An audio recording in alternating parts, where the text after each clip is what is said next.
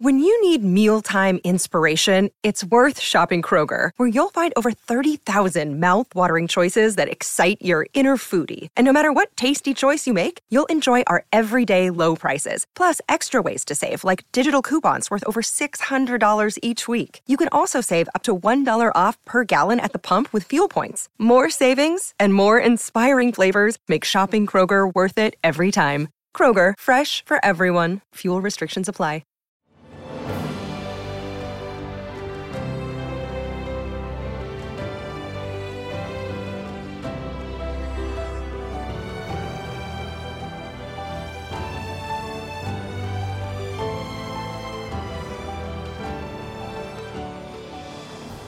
Welcome to the newest episode of Beyond the Fame with Jason Fraley. I'm your host, Jason Fraley, picking the brains of the top filmmakers, musicians, and artists of our time.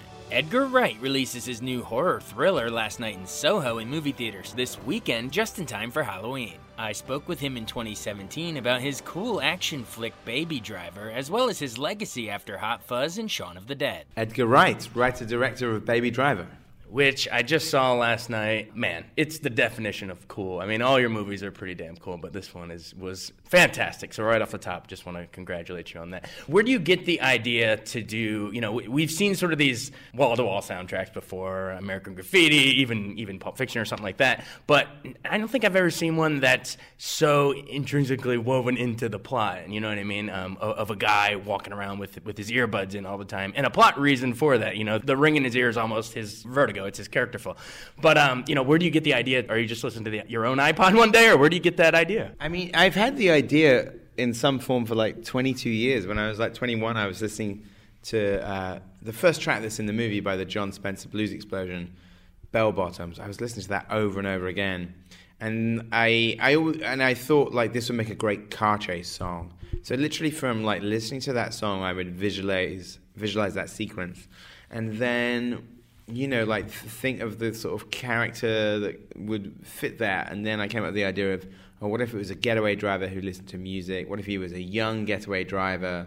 And then really, you know, my own relationship to music is similar to Baby's in terms of I use music to motivate me and galvanize me and inspire me. And so that was really what uh, was the sort of genesis of the idea. And and also, it wasn't until later actually that I put the final piece of the jigsaw puzzle together. Is that it wasn't until I was reading Oliver Sacks did that book called Musicophilia, and uh, there, you know about the condition of tinnitus, which is something or a tinnitus rather, as you say here. Which is what the char- the main character suffers from. Yeah, I used to have attacks of that when I was uh, like seven or eight and uh, I never I never thought of the solution of listening to music as a way of drowning out the tinnitus, but it did seem like that it was something that you know within this film you could come up with a you know you always in action films have the strong silent type, and in this movie have a reason why he does that. Well, that's why it goes deeper than much action movies. You know what I mean? I mean, you, you have a reason behind it. What what caused yours? That's interesting. At age seven, did, was there an incident like in this movie that caused it, or is it something you were born with? Or? I think it was just like a build up of like pressure. It was something I had to have my ear syringed and stuff. It was extremely painful, and it used to kind of keep me awake at night. The the ringing and stuff. So it was um, it was not pleasant at all, and I feel very fortunate that I don't have it now. But I know other people, like director friends of mine, who have um, tinnitus and you know it's something they have to kind of live with. You know, so I thought it was interesting.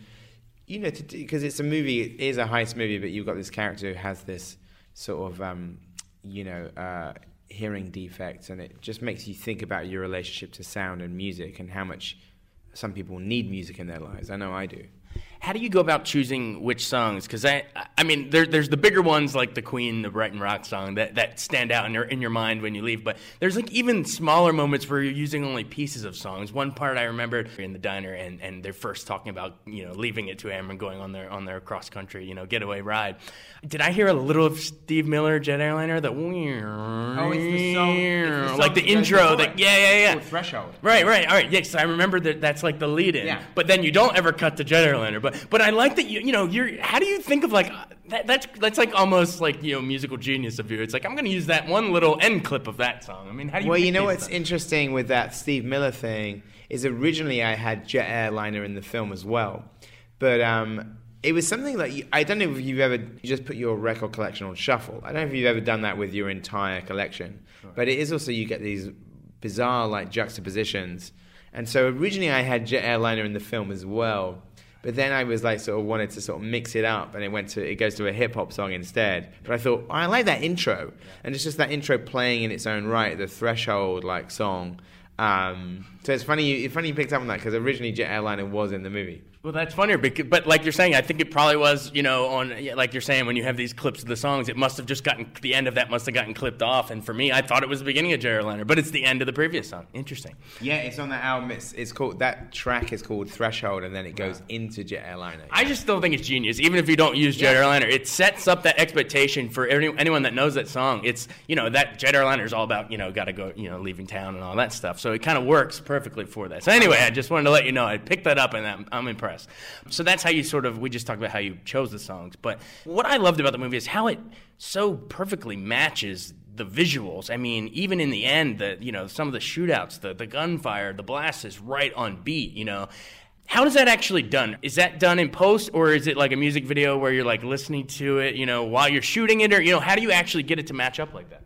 Yeah, it's basically um, it is it is we're listening to the song on set. You have to be to make. Yeah, it. so all of the music was clear before we started shooting, and therefore you could rehearse with it. So with the actors and the choreographer and the stunt guys, you know what the, the, the music is, and also then you can break it down into sections. So like in that sequence in the parking lot to Hocus Pocus, you know that like uh, okay, this is the guitar bit, so he's running. Now there's this accordion breakdown, so this is him breaking into a car. Now there's this other guitar bit, so now he's driving. Now there's this bit with this flute solo. This is where they're firing at time of the music. So you literally sort of break it down like a beat sheet, where it's like these are the moments, and this is where they go in the movie. So it's very precise, and it's it, on one hand it's very complicated because there's no there's no scene where something is happening for no reason. it's all happening to the music. So it's very complicated, but at the same time, you know, the cast and the crew all know exactly what's happening. Now, in that particular bit, say there's a scene bit where Jon Hamm is like firing in time with the guitar. So most of the time you could play the music out loud or they could have it in their ears. But when you've got a blank firing gun, that will wipe out the sound of any playback. So in those particular things, it's almost like being back in the schoolyard. You basically had to teach Jon his beats. So you're like, okay, so Jon, on this day you come out and you go, bang, bang, bang, bang, bang, bang, bang, bang, bang, bang, bang, bang, bang, bang, bang. Wow. And then John Big, okay, got it. And then you do a recover the rehearsals. Then he does it for real. And he did it, like, by that point, the song is so in everybody's head. It's just like you're doing it in time. So it isn't something where, in theory, you could cheat and in editing tweak the timing, but we really did it for real, like on set. And I think it's something that I think really works for the movie is that things are always on beat. There might be a scene later where Ansel Elgort's coming into a diner when the Barry White song is playing, and during that intro, like Ansel like closes his car door and opens two diner doors in time with the bass on that track. and that's when he looks over and sees, right? And when he sees yeah, her, yeah. oh yeah, and then it, yeah, Yeah, it turns yeah. around exactly. So it's like it's all like building. So that's all in one shot, and so it's that thing where it's like Ansel sitting in the car, and it's like first base, get out. Second base, open the outer door. Third base, open the inner door. You know, like sort of.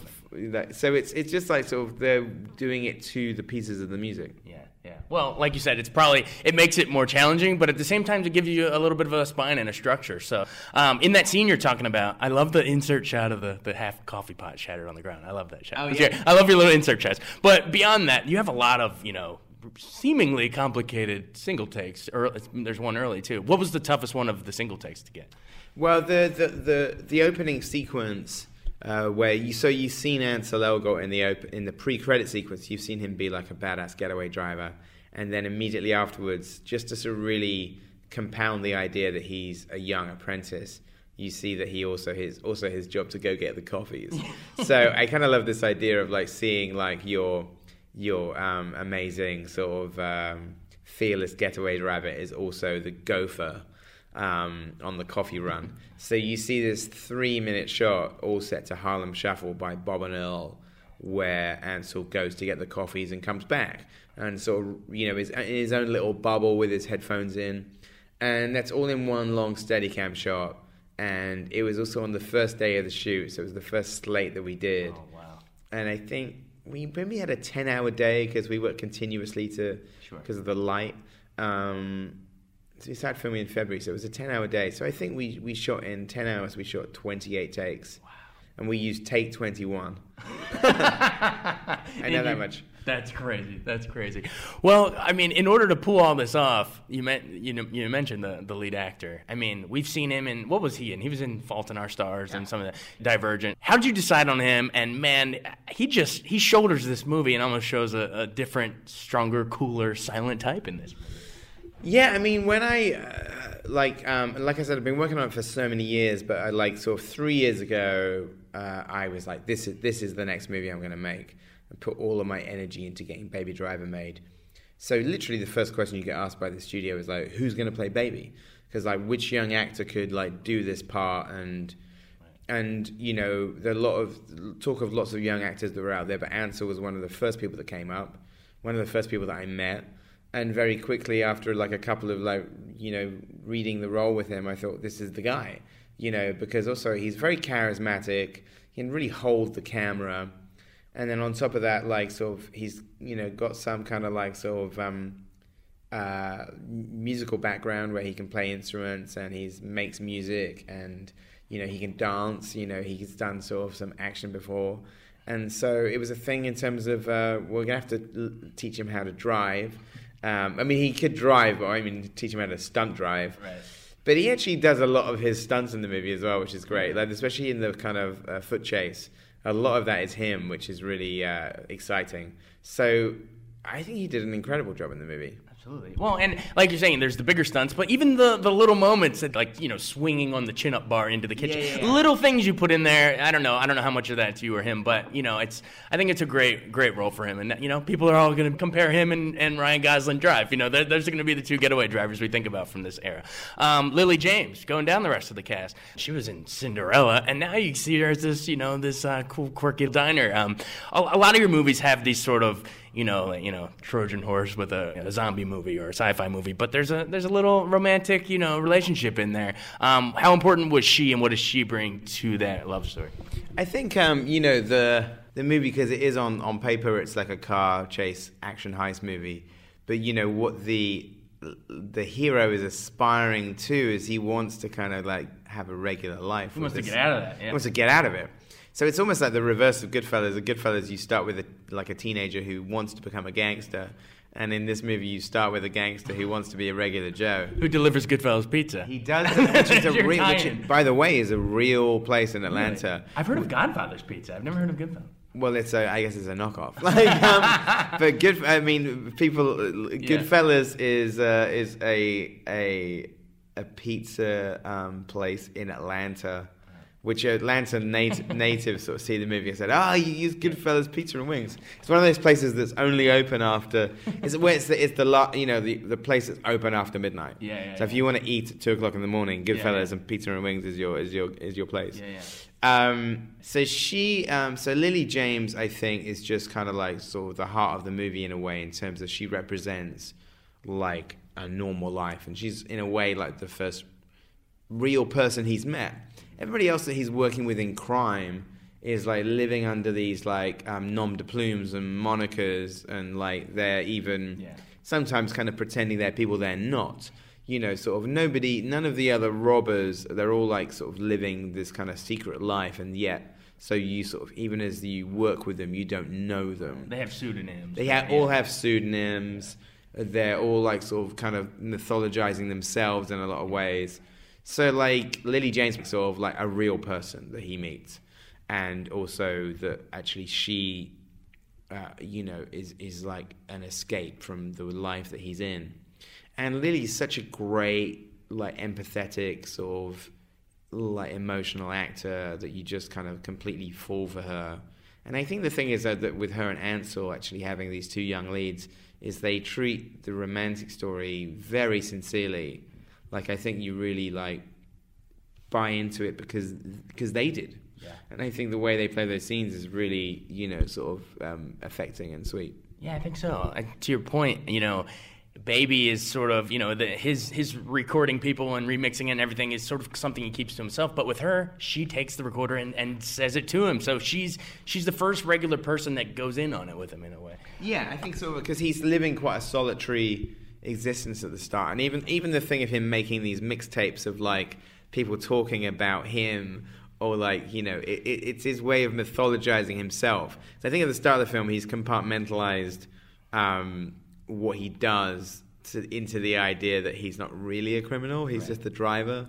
Now, obviously, that isn't like the reality of it is he is complicit in these crimes, right. and obviously in a court of law you know, a, a, getaway driver would get the same sentence as the as the robbers of a bank.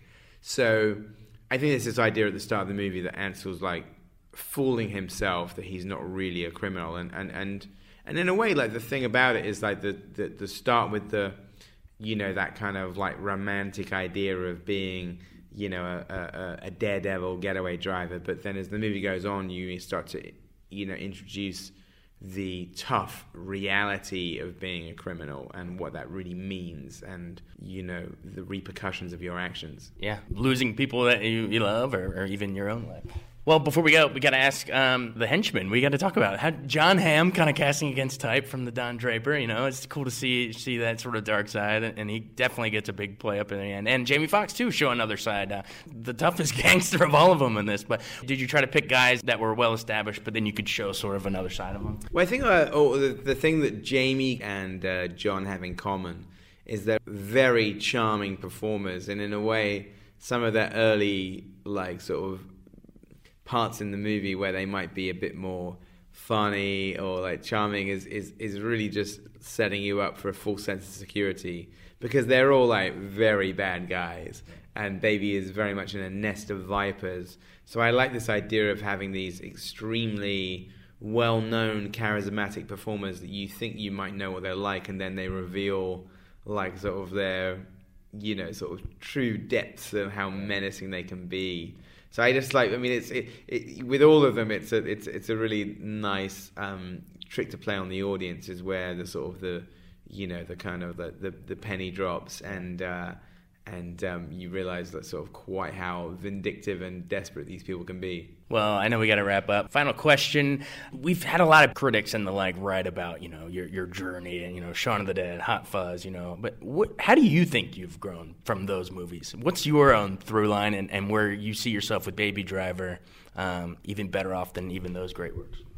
I don't know. I mean, that's the, those things are for other people to say, not me. I mean. Um, I think the thing is, is that I just kind of approach each story. They're all things that are like I'm very passionate about, and they're all like movies that like I, I you know, they they see it into my brain. It's like you sort of you dream up these movies and you think I have to make this because I have to get it out of my head, out of my head onto paper and then onto the screen. So it's really just a sort of like a persistence of vision, like sort of to to get these things made. And what's nice is that a lot of people have sort of like commented about Baby Driver being a, a, departure or a surprise for me, which is great, and I'm very sort of like uh, flattered by that. The irony is, is that the this idea existed before, like right. Shaun of the Dead and Spaced. So I think so. Just if I get the opportunity, I'd love to continue doing like original movies and doing different stories. You know, that's not to say I wouldn't do a sequel to something or like you know, but I, have been very fortunate so far that I've been able to tell these. Um, original twists on established genres. Awesome. Well, this one's a great one. So it was nice meeting you, and thanks so much. Congrats on a great Thank movie. You. Thank you. Thanks so much for joining us on Beyond the Fame with Jason Fraley. Remember to hit the subscribe button and give us a five star rating if you like what you hear. We'll see you next time.